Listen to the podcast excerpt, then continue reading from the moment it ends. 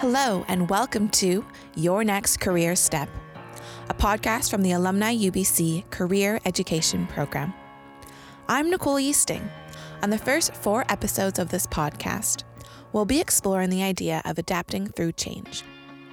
Now is the time that many are rethinking what it means to be a leader, looking for motivation and inspiration. Join us in conversation as we learn from industry experts and alumni about career and professional development over the course of this mini series. Over the past few months, we have been faced with uncertainty, unrelenting anxiety, and frustration. Our daily routines are altered, and we brace ourselves to adapt to the current climate.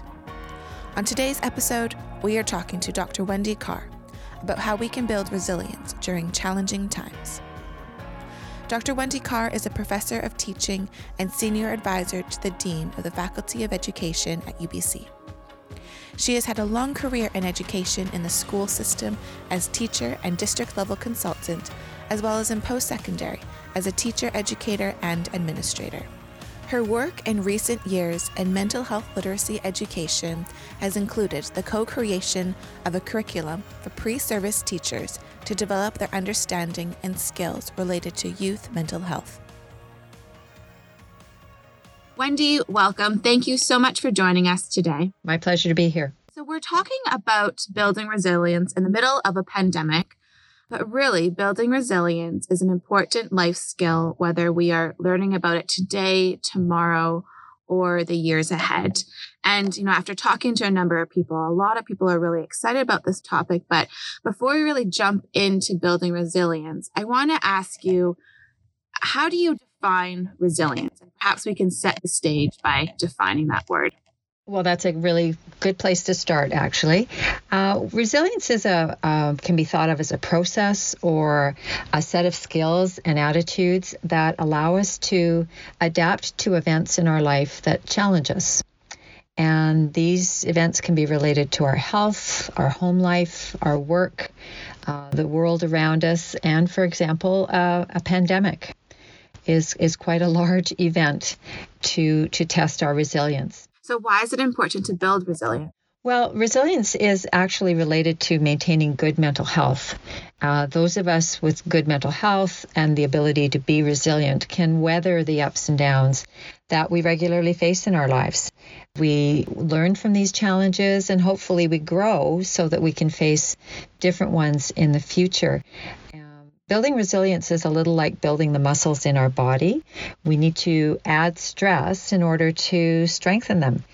And sometimes we work our muscles just to the point where we feel stronger and, and really able to um, perform tasks. And sometimes we work our muscles to the point of exhaustion um, where we're not able to really do anything. And so we need to find that sweet spot um, in terms of how we develop our, our strength, our, our resilience, so that we are actually stronger and more able to face challenges in the days ahead. And is there a particular age that resilience can start to be taught? At any age, really, in, in age appropriate ways. Uh, I think one of the pitfalls of, of parenting or, or even schooling children is the sometimes the desire to protect them from adverse events in their lives. And in fact, what that's doing is reducing their capacity to develop resilience. It's it's only by facing and addressing and overcoming challenges and stressors that we actually build resilience. So, from a very early age, um, it's important that that children understand that they can face a challenge, they can develop ways to deal with it, they can get help, uh, for, certainly, and they, they learn about their own capacity to uh, address challenges in the future. And that's, that's how they grow and that's how they become resilient. So we have a lot of parents right now who are at home with their kids. Is there an example of how they can build resilience with the kids that they have at home? I think the most important uh, thing for parents and, and for any of us right now is to maintain our own uh, positive mental health and help those around us do the same. So, you know, it's really basic. What's good. And there's a, an important mantra that uh, Dr. Stanley Kutcher taught me, and I pass it on wherever I can. Uh, what is good for the body is good for the brain. And so, exercise, eating well, getting enough sleep, and connecting with and giving to others. These are really the, the tenets of, of good mental health. They also uh, serve in the building of resilience and they help to structure the time. They help to shift our perspectives if we're feeling low.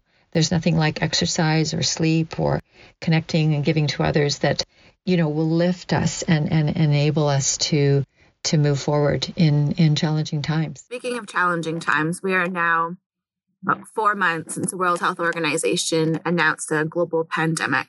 What is one of the most important ways to deal with life during a pandemic? Well, again, I'm going to draw on some important teachings from uh, Dr. Stanley Kutcher.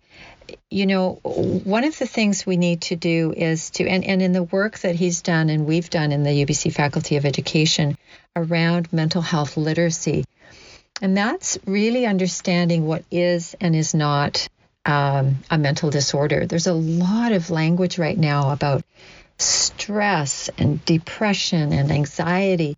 The latter two are actual clinical conditions. These are mental disorders. That's not what people are feeling during a pandemic. To be fair, there are some who are diagnosed with mental disorders. And, and so, what I'm speaking about now is the more liberal use of those terms. In fact, what we're feeling is fear. We're afraid this is an unknown situation and it's creating all sorts of um, fallout, shall we say, financial insecurity, job loss, food insecurity, you know, the unknown. And that's that's really difficult to deal with. So number one is is calling it what it is. It's a and it's a normal human emotion to feel afraid in the face of something like a pandemic. It's unprecedented in our time. Uh, so by labeling it what it actually is, that allows us to address it appropriately. And so when we're afraid, we need to look for calm, responsible leadership. And we're getting that in Canada and in BC. Look at the amazing uh, response we've had from our leaders and our public health officials. And that's reassuring in and of itself. That's going to continue. That will be a constant throughout this pandemic. The second thing we can do to address our fear is knowing what to do. And public health officials and leaders are advising us what to do, how to stay safe, how to keep those around us safe. And it's based on the best evidence available. So that's important. And that gives us a sense of agency. Okay, I know what to do. And then finally, it's courage. We need courage at this time to do what we need to do, what we've been told we need to do to protect ourselves and others. And through that process of identifying what it is and, and figuring out how to address it, it actually gives us agency and control. And that's what many people, that's what knocked the, pulled the rug out from under our feet is like, my goodness, we're out of control here. A virus has taken over. So these these steps are are logical. They're not nothing sort of revolutionary about it. But what it does is it takes away some of the uh, hyperbole around what we're feeling and and actually identifies what it really is and normalizes it. So you've talked about that, the feeling of fear um, and the unknown. I've also heard that levels of stress, anxiety, and depression are also skyrocketing do you think that impacts our ability to build resilience? Well, in fact, I, I, think, as I mentioned, we need to be very careful using those terms. Some of them are actual mental disorders. So, detaching that for a moment and looking at these as stressors, for sure, people are facing stressors uh, as they never have before in their lives. Folks who are able to be uh, resilient are ones who have faced stressors in the past and found ways to self regulate, you know, manage their own emotions, figure out what their limits are, what their triggers are, how they can calm themselves and restore a sense of control and face what it is they have to face. And then there are others who are legitimately suffering and need help And that's important to know as well. What is within our locus of control and what is beyond and and how do we seek help? And that's actually part of mental health literacy is is knowing how and where to seek help for yourself and for others. So I think that's an important part of what we're experiencing right now. And again, I think our leadership uh, nationally provincially and, and locally uh, has been very good at helping to direct people to um, places where they can get help. And it's up to us to learn how and where to seek that out. So you've talked about like the definition of resilience. You've talked about um, the importance of mental health literacy and its association with resilience. I want to get to sort of the root of of the the theme or the topic of our podcast, and it's building resilience during challenging times. So, how do we as individuals build resilience? You know, it's really it's so different for uh, each of us, and that's where uh, self knowledge is really helpful. Learning, and again, through life's experiences, we learn what our limits are and and how we respond to adversity. Do we run from it? Do we attack it? Do we roll with it? All of these help us. And if we reflect, sometimes uh, a reflection can be very helpful. You know, how have I faced challenges in the past? What can I learn from the time I did X, Y, or Z? And how might that apply to this situation? And that's why uh, some people like to use uh, breathing, exercise, whatever it is that, that can get them in touch with reflecting on how they've managed stress in the past. Uh, and that will help them to, to chart out a, a, a way forward. I have a very good colleague in the Richmond School District, Connie Easton, also a UBC alumna, and uh, she shared with a group of us this great visual, and I'll I'll uh, pass it on to you to upload to the alumni website. And it, it's uh, from some African scholars who show how we move from a fear zone to a learning zone to a growth zone. And I think that's what a lot of us are experiencing right now, as I've already described fear, lots of strong emotions and reactions. We need to move out of that place because we don't get a lot done.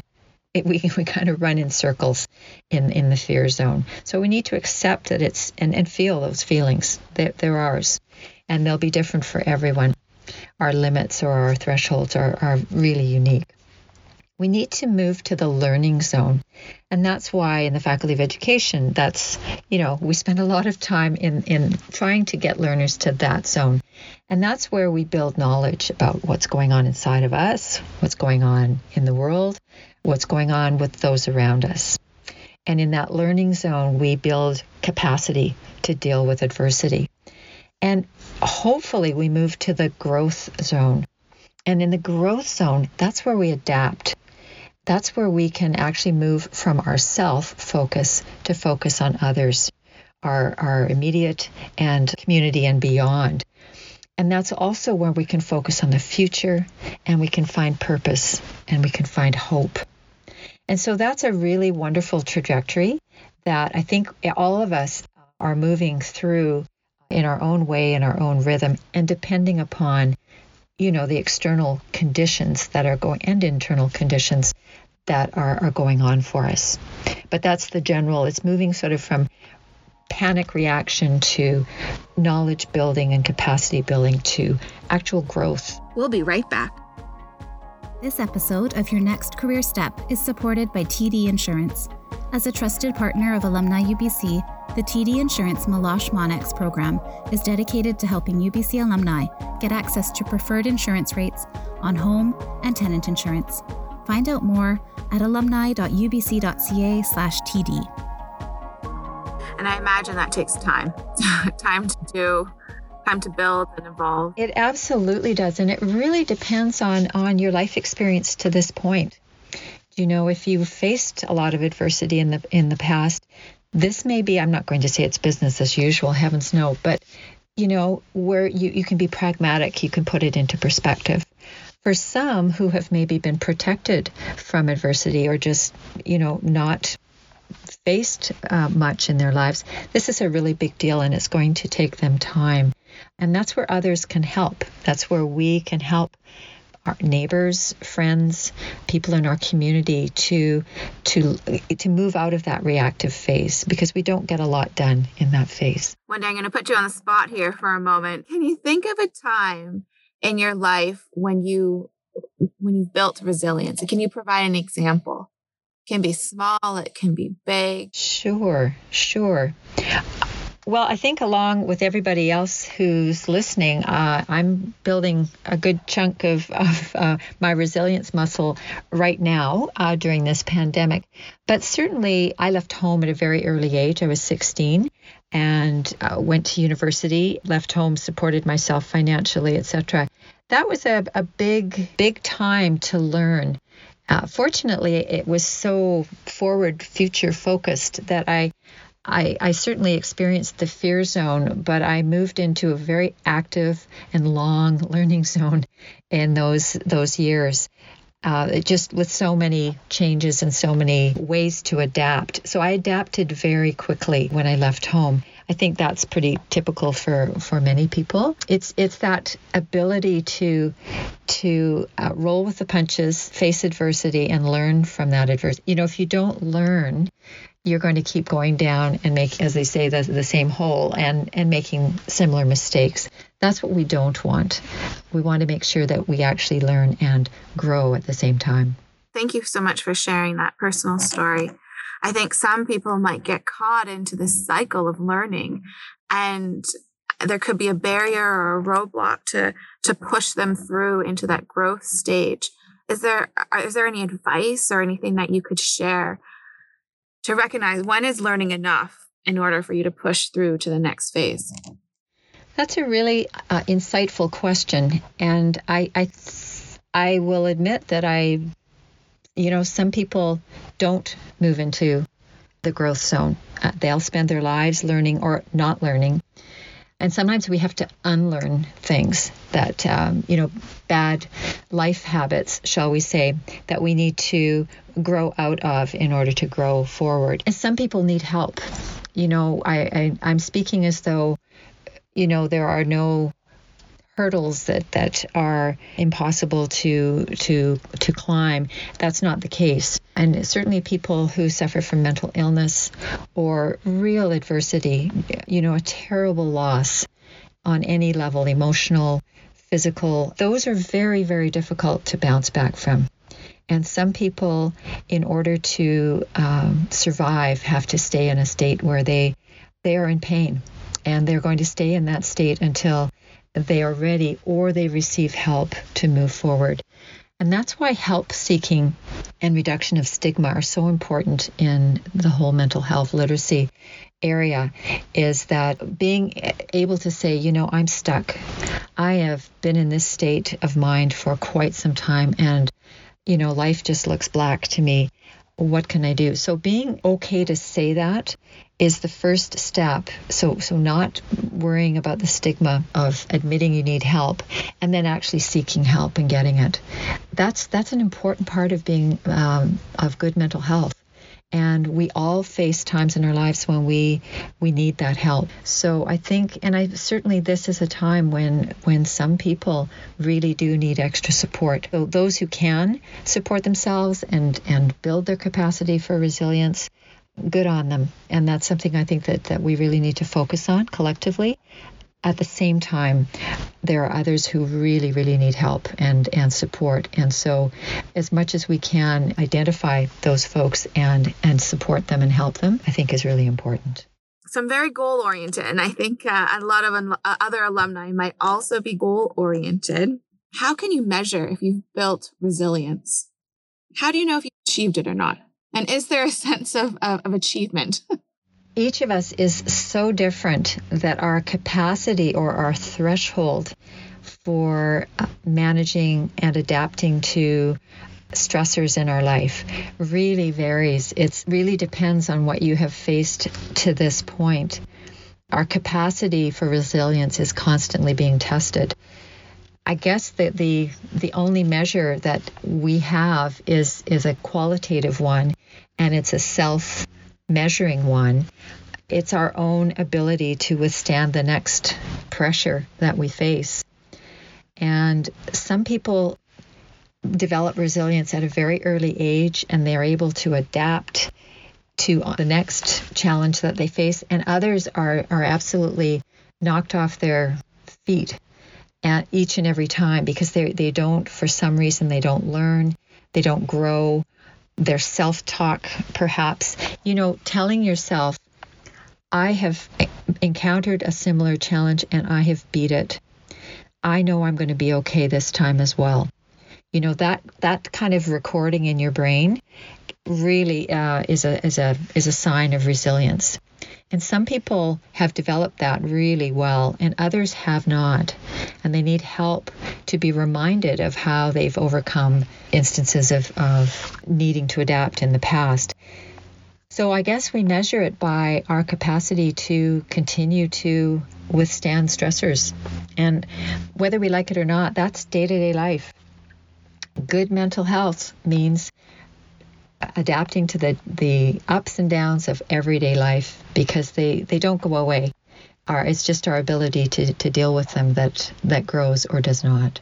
Wendy, what's the last message you would like to share with us as we adapt to our current environment? We really need to find ways to build resilience now, during the crisis, rather than waiting until it is it's over. Uh, don't put this process on hold. I think it's it's really important to find times to be calm. Uh, continue to inform yourself about what you can do to stay safe. Take care of yourself and, and your loved ones. Reach out to help others. All of these help us to, as I've mentioned, maintain our own sense of agency and control. And the more we do that in the moment, the better able we are to address what's coming next because we don't know what's coming next. We've never known what's coming next. And so how we will adapt and and build that resilience muscle depends on right now. And I think that this this way that we are adapting all of us and changing is also the way that we're going to find hope. And so I feel hopeful about the future. I have no idea what it's going to be. It's the first time in my life where I've had such a limited view uh, ahead of me, uh, and yet I am hopeful, and I, I look for signs to to feed that hope, and I I, I think that that's a message that uh, I would like to leave you with. Wendy, thank you so much for um, spending the time with us today and for sharing your insights, knowledge, and educational resources with us. We really appreciate you taking the time. Your Next Career Step is a production of Alumni UBC's Career Education Program. Thank you to our host, Nicole Yeasting, and to our guest, Dr. Wendy Carr. Thank you to everyone involved with creating this podcast and our affinity sponsors, TD Insurance, BMO Alumni UBC MasterCard, and Manulife Financial. A big thank you especially to Jenna McCann, Brian Short, Mike Aumack, Pam Yan, and Danielle Flan. And of course, to our audience, thanks for listening. If you haven't already done so, subscribe to the show on Apple Podcasts, Spotify, or wherever you get your podcasts. While you're there, rate and review this podcast to help others find us. Our next episode, Understanding Employee Motivation During Change and Uncertainty, featuring alumna Leah Ellinger Pezer, a researcher at the University of Calgary and principal co founder at Lead the Future, will be released in two weeks. See you then.